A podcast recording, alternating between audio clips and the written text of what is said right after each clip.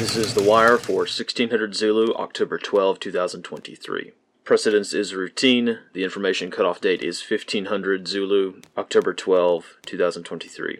Bottom line up front Israel strikes Damascus and Aleppo. Palestine declares October 13th Global Day of Jihad.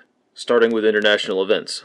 On the Middle Eastern Front, Israel expands the conflict by conducting preemptive strikes in the heart of Syria, with IDF officials confirming future strikes to take place over the next few days. The Damascus Aleppo airports were taken out of action in these strikes.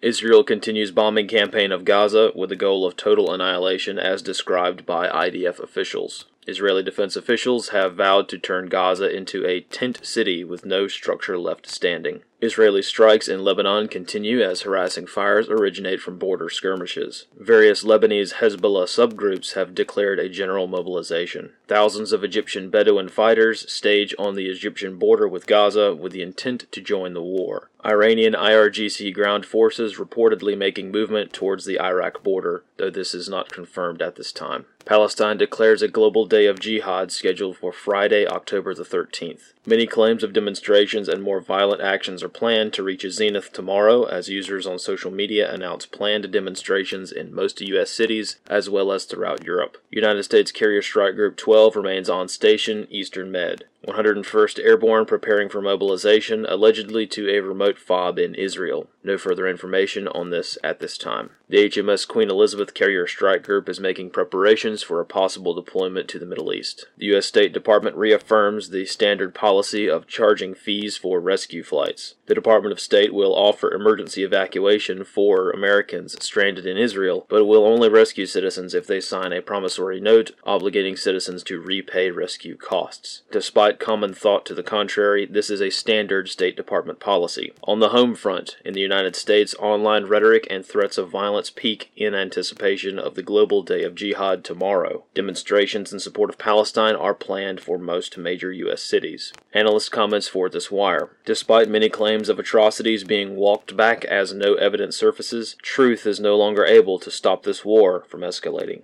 Based on the public rhetoric of IDF officials and Israel's military actions so far, there is zero chance of proportional response. The lines are beginning to blur between what Israel considers to be Hamas and the Palestinian population. Based on IDF official statements so far, it is highly likely that Israel intends to totally eradicate every Palestinian from Gaza. Talks are allegedly already underway with Egypt and other nations to take in the survivors and refugees that remain. Palestinian threats of a global jihad are genuine and intertwine civil disruption operations with more deliberate terror attempts. As such, any and all demonstrations remain high risk events. Heightened situational awareness is strongly recommended over the next few days as the risk of lone wolf attacks or even sleeper cell activations is increased. Due to American support to Israel, attacks on American citizens abroad are highly likely, as are random attacks within the United States. There is no specific evidence of more coordinated attacks on the horizon horizon, though as this operation was clearly being planned for at least a year, more sophisticated terror attacks on the home front